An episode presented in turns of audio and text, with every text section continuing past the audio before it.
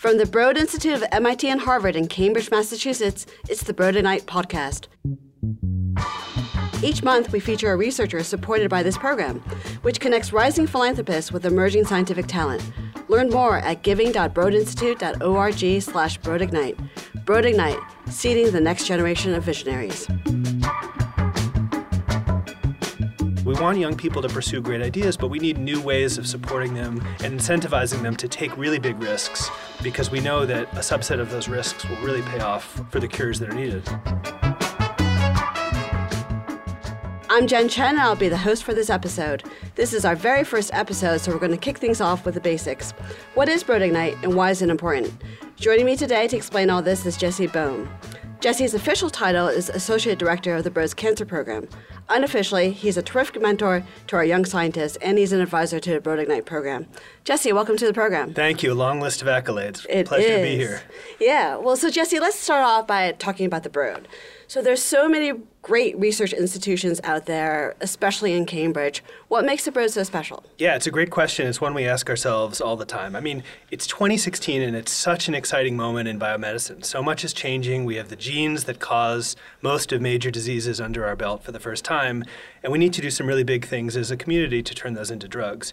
The problem is that the standard structures, academia, drug drug companies, don't fully map to what's needed. We need the creativity and innovation of academia.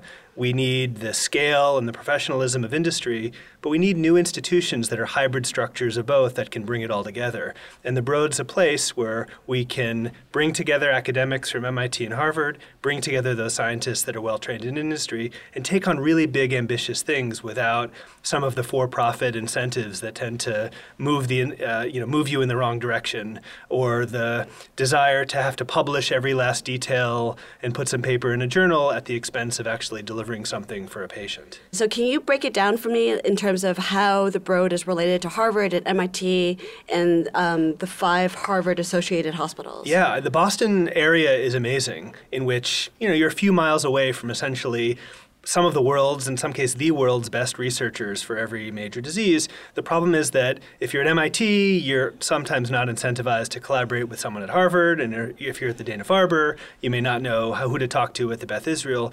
So the Broad tries to be a free trade zone of ideas, sort of a horizontal connector. It's of course a building, but it's really a virtual connector in which uh, scientists from any organization can feel free to collaborate and form these big, ambitious scientific teams, regardless of what their name badge says, what institution they're involved with. And that enables scientists at all levels, but especially young scientists, to shed their institutional baggage and just say, I want to work with the best people, the best technologies, the best approaches, bring together a Boston or Cambridge area team, and tackle something truly amazing that I couldn't do simply alone by myself in my own laboratory. And that, frankly, is what just makes it so fun uh, and freeing. So tell me more about how young scientists fit, fit into the, this ecosystem. Yeah, I think, you know, young people in any field often have really exciting, transformative ideas, mostly because they're not anchored by the history of how you're supposed to do things. And so you grow up and you want to do really big and ambitious things.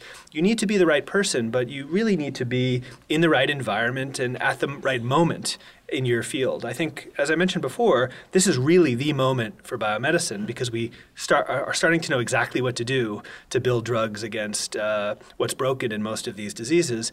And the Broad is this is the right community because of this incentive structure to work together. So I'm going to wear my skeptical journalist hat right now, and I'm going to say, well, Broad Ignite, I know these are seed funds, but biomedical research costs a lot of money. We're talking millions of dollars. Granted, we're far away from the days when the Human Genome Project cost $3 billion, but it still costs a lot of money. So if I'm Definitely a donor, yeah. how do I know that my money is not just a drop in the bucket? Yeah, I think your, your point is that there's a lot of money that's required to build drugs to cure disease, and that, of course, is true. The most expensive part, of course, is the final stages of the clinical trials of developing a drug, and that's where the pharmaceutical industry is well poised for that. But each of those really big ideas, the drugs of today, those mighty oak trees, if you will, started with some seeds that were planted a long time ago. Some researcher, in many cases a young researcher, had some inkling of an idea tried one experiment, and that's built over multiple years that ends up being those blockbuster drugs of today. And so we need to make more of those early stage bets as rapidly as possible. And that's where the concept of Broad Ignite comes in. It's true that there's large projects, but we need as many of those smaller scale projects as possible. And the amount of funding that comes in through Broad Ignite is important, but the impact on young people isn't simply limited to you know, the amount of dollars that go into the, the coffers to run the experiments in the lab. It's the the tap on the shoulder that says, We trust you. The young people often don't get this in biomedicine. Someone says, We trust you. We think you have great ideas. Here's a little bit of money. Go do something transformative. And that vote of confidence becomes as important, and in some cases, even more important than, than the check that actually enables their, their project to succeed. And so, if I'm a donor, what else do I get out of Broad Ignite? Because I don't want to just be sitting there writing checks. Absolutely, and I think what's what's been most exciting. I mean, this whole Broad Ignite thing was a complete, you know, pilot. We looked at what was happening with, you know, Kickstarter, in, you know, to fuel, you know, technology innovations, and we said, what's what's working really well about that model that biomedicine hasn't quite figured out yet.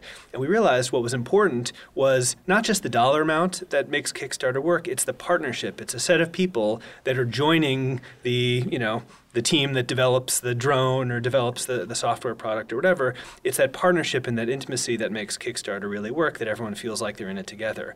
So for Broad Ignite, the donors get involved not, not simply by supporting this financially, but by getting to know the scientists behind the project, by being a part in some ways of the scientific uh, scientific team, and the scientist gets an important vote of confidence, an important fan base, if you will. You know, scientists aren't often rock stars, but get a set of people that really want them to succeed, and that partnership, that intimacy between a group of young philanthropists that want to, you know, help to drive this biomedical revolution and be part of it, and now are invited to have a front row seat at the table, and young scientists who want to, you know, feel supported by a world that desperately is hungry for them to succeed. That partnership becomes really the secret sauce that I think has made the pilot of this program work and, and gotten us interested to expand it further.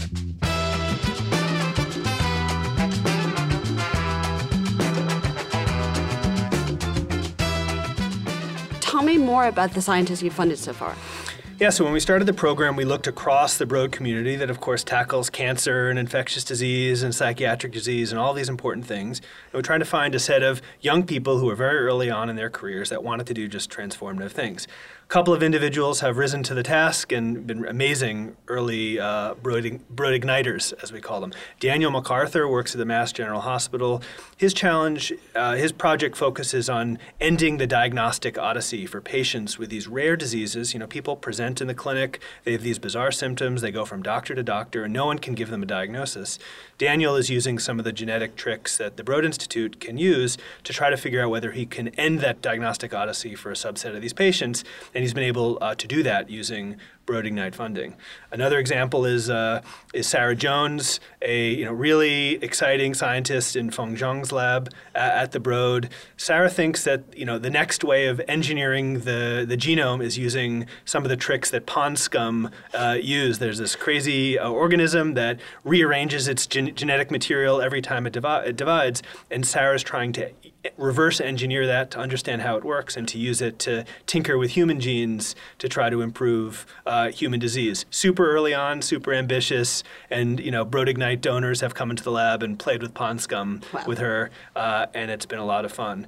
Third example, um, Sonia Vallabh and Eric Minikel, two uh, consultants at the time. They weren't even scientists. Sonia's mother uh, passed away, unfortunately, from very rare prion disease, and it was Sonia determined that she actually carried the genetic mutation herself. They abandoned their careers, joined the Broad, and through Broad Ignite have gotten their first $40,000. They had zero before to actually build a new lab that studies this, this disease. And for them, of course, it's a, it's a personal passion. So different types of projects that range across different disciplines, but all with this incredible passion to do something amazing. Can we talk a little bit more about Sarah Jones? Because I would imagine that somebody coming out, Feng Zhang is a real rock star in biomedicine.